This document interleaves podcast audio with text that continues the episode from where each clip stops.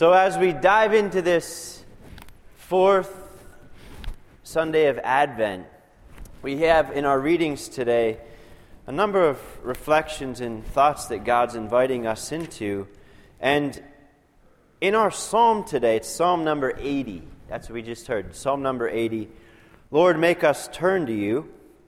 Let us see your face, and we shall be saved. So, you know, it's if you hear that psalm in your heart and in your in your lives and in your experience, it says, Lord, make us turn to you. So there's a it's insinuating that I won't always do that just with my own will and freedom. I won't always just turn to the Lord. So we're saying, Lord, make us turn to you meaning I need some extra help. And so God has given us grace to assist our wills, to assist our, our hearts and our minds in turning to Him. And then he goes on to say, You know, Lord, make us turn to you. So we ask Him, Lord, give me grace so that I can be strong enough to turn to you.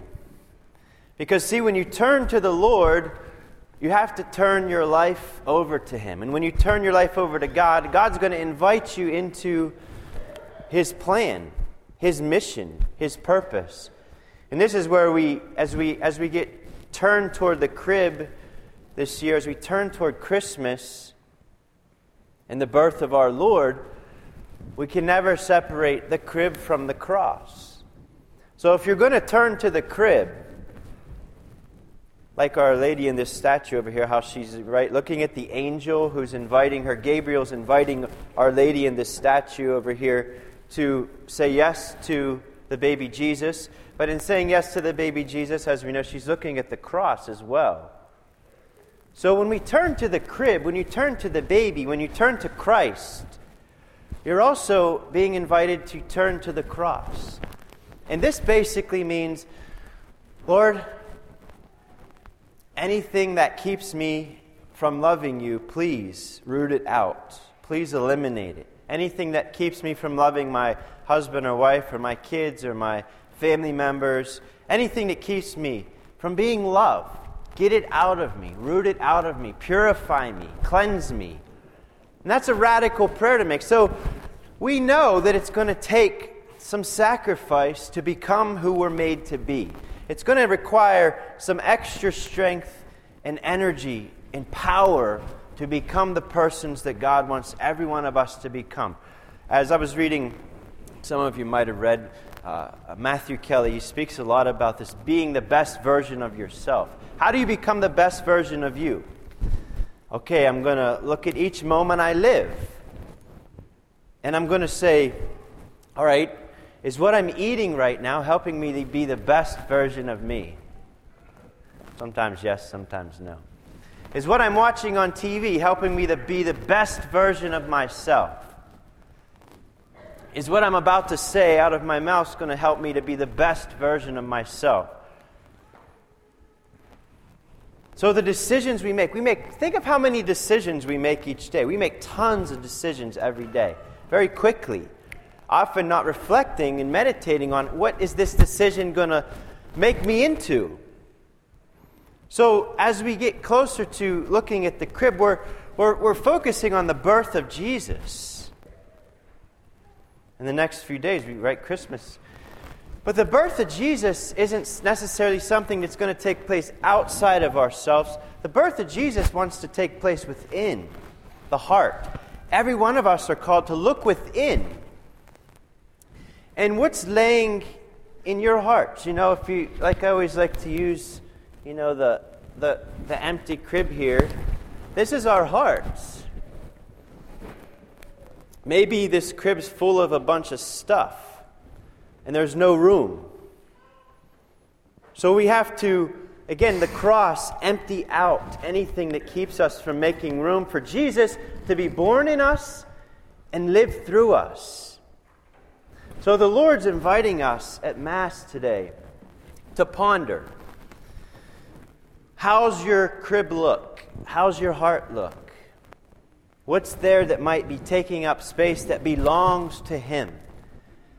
What is it that you're doing that's keeping you from being the best version of yourself? What's keeping you from being free to be Christ, to be loved to your spouse, to your family, to your friends? What is it that's keeping you? Ask that question. You know, so Lord, make us turn to you. Please give me strength to turn to you. Because we know that when you, again, when you turn to Christ, there's a cost. You got to lay down your ego. You got to lay down unforgiveness, bitterness, grudges we hold. We got to lay down our pride. We got to lay down bad habits, eating habits, bad. Uh, what am I watching? What am I listening to? What am I doing with my time? We got to look at that, examine our minds and hearts. What's it that's keeping Jesus from being more fully born in me? Because remember, he was born to die. And it's in dying that we've come to eternal life. So Christ was born, Christ lived among us to love, and in loving, he forgot about himself. And in living for others, he died. We're called to imitate that mystery. Jesus is called to be born in the cradle of your hearts, to live through you the mystery of love by that's, that involves the cross, putting away and putting to death anything in us that's keeping us from being called to communion with our husband, wife, kids, family, friends, etc. And that's going to lead to that dying. But it's in that dying that you find the best version of yourself. It's in the dying to the selfishness that we find happiness. It's such a, it's such a contradiction or paradox because, see, without faith, we're not going to turn to the crib. Because he's just another person that was born. But with faith, he's not just another person, he's the Son of God. So if you turn to that crib with faith, you're believing that it's the Christ, the Son of God, that's being born into the world. And he's going to grow up in you as you let him grow. Jesus is going to grow in you as you allow Him to grow, cooperating with His grace.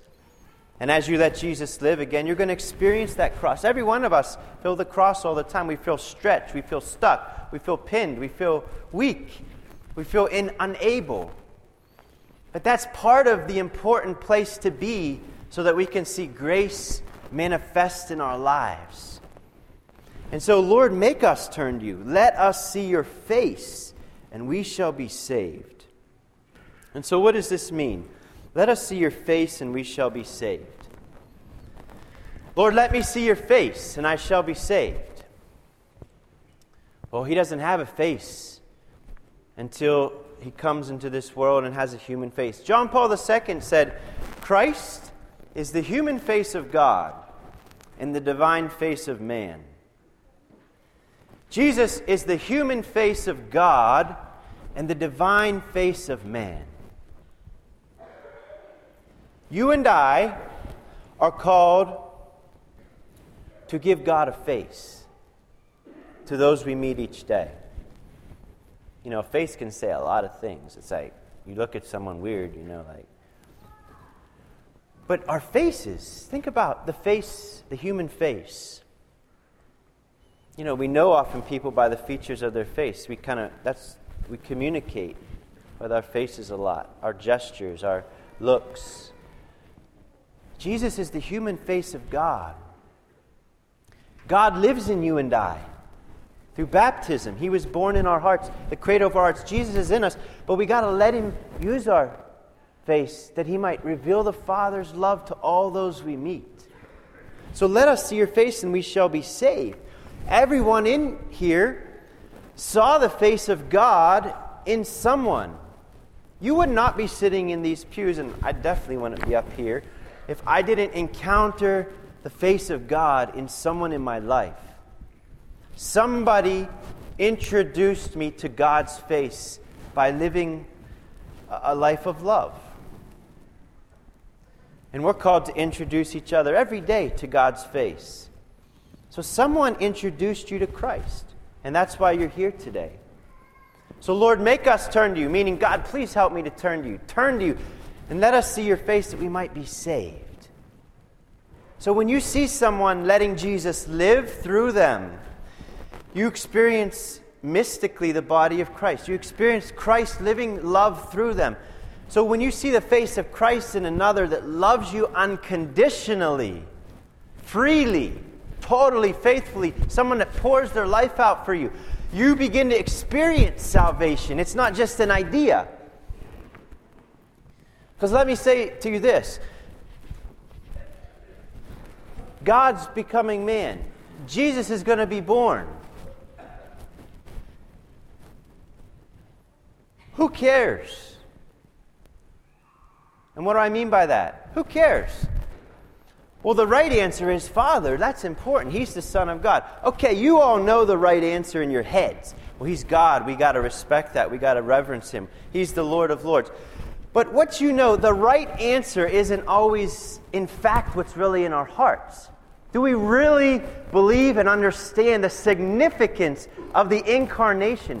That the God of the universe is coming down to be born among us so that He can come into our hearts, rest in the cradle of our souls, grow up, and live love through us. And then when people see Jesus living through me, they begin to experience salvation. They begin to be saved. And that's what our second reading is all about. What does it say? When Christ came into the world, he said, Sacrifice and offerings you did not desire, but a body you prepared for me a body you prepared for me. Guess what? Your bodies were prepared to hold Christ. Our bodies are made to give Christ. We are the body of Christ through baptism. So, sacrifice and offerings you did not desire, but a body you prepared for me. When you live love, you live sacrifice, you live Jesus. You live his offering through your bodies. It's through the soul that the body, the soul's manifest through the body. This is my body given up for you. This is my blood poured out for you. So when you come up to receive communion, you're, you're receiving God the Son into you so that He can live His love through you. And when you live love, Again, people start to experience salvation. You've all experienced salvation. That's why you're in the pews here. You've tasted God at some level. You've experienced salvation at some level. And there's a lot of people that haven't yet experienced this unconditional, amazing love of God. How are they going to know that He loves them unless there's someone to tell them? Someone to look at them with your face to be God's face for them, to be God's hands, to be God's feet. We got to go out. Christmas is about mission. Christmas is about going out. Invite someone to church. Go, invite them to midnight mass. Invite them to the children's mass. Invite someone you know that doesn't come to church to mass. It's a great time to invite people to the Lord Jesus. And you don't have to worry about the details. God's perfectly capable of dealing with everything. We just be an invitation to them by the way we love them. So, this is what uh, uh, is happening in our gospel, all right? This is what happened. It says here, listen, Mary set out and traveled to the hill country. How? She moped. It doesn't say Mary moped into the hill country. She went in haste. Mary was excited. You're about to receive God into you when you you should go in haste into Omaha and visit. Mary visited her cousin. You go and visit your family this Christmas season, this time. You're going to be visiting a lot of family. Will you be the face of Jesus to them? Will you forgive family members that hurt you? Will you give them another chance? Will you bring Christ's mercy to them? Will you let Jesus live through you? Or is your heart too full of yourself? Are we too full of our egos and our pride? And I'm not going to listen to that. Last year they said this, da da da da da da da. God's inviting us to empty our hearts so there's a resting place so He can be born afresh and anew, beginning relationships anew. The birth of Christ is a new beginning. Let this Christmas be a new beginning for us in our families, in our marriages, in our relationships with our children. Let's, let's let it be a beginning. And again, What I'm saying to you, hopefully the Holy Spirit takes and you start to chew on and digest. Because if it goes in one ear and out the other, might as well just read a book to you up here. God needs your yes. Get comfortable being uncomfortable. When you say yes to Jesus in the manger, you're saying yes to the cross. You're saying yes to dying to anything that keeps you from being love in your families. You can't separate the crib and the cross. And so we need help turning toward the crib. Lord, make us turn to you. Give me the grace to turn to you, to really believe what's happening here. Let me see your face and I shall be saved. So I'd like you to think about this as we get into uh, Christmas Eve and Christmas Day. Go in haste, run in haste.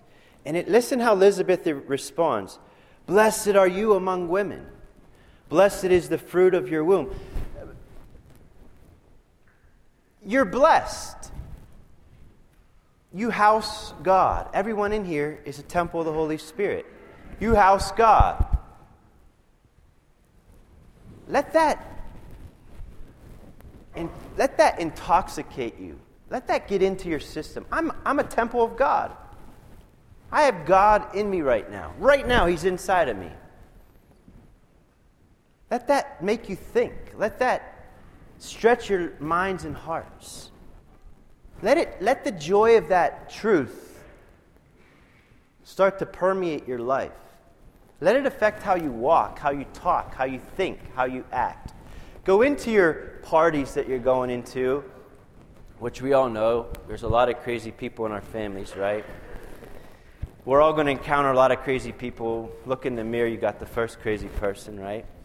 So we're all a little crazy, but God says, I can do great things with crazy people. Like John the Baptist was eating locusts and honey. He's, he's a crazy man. But he loved the Lord. God wants people that love him, that are willing to, again, run out in haste and share him. So, who does God want you to share his love with this year at Christmas when you visit family? I want you to pick one or two people that God's inviting you to be kind to and merciful to that you haven't or you've withheld love from because of a hurt. Whatever, think about it. Don't be afraid of the cross.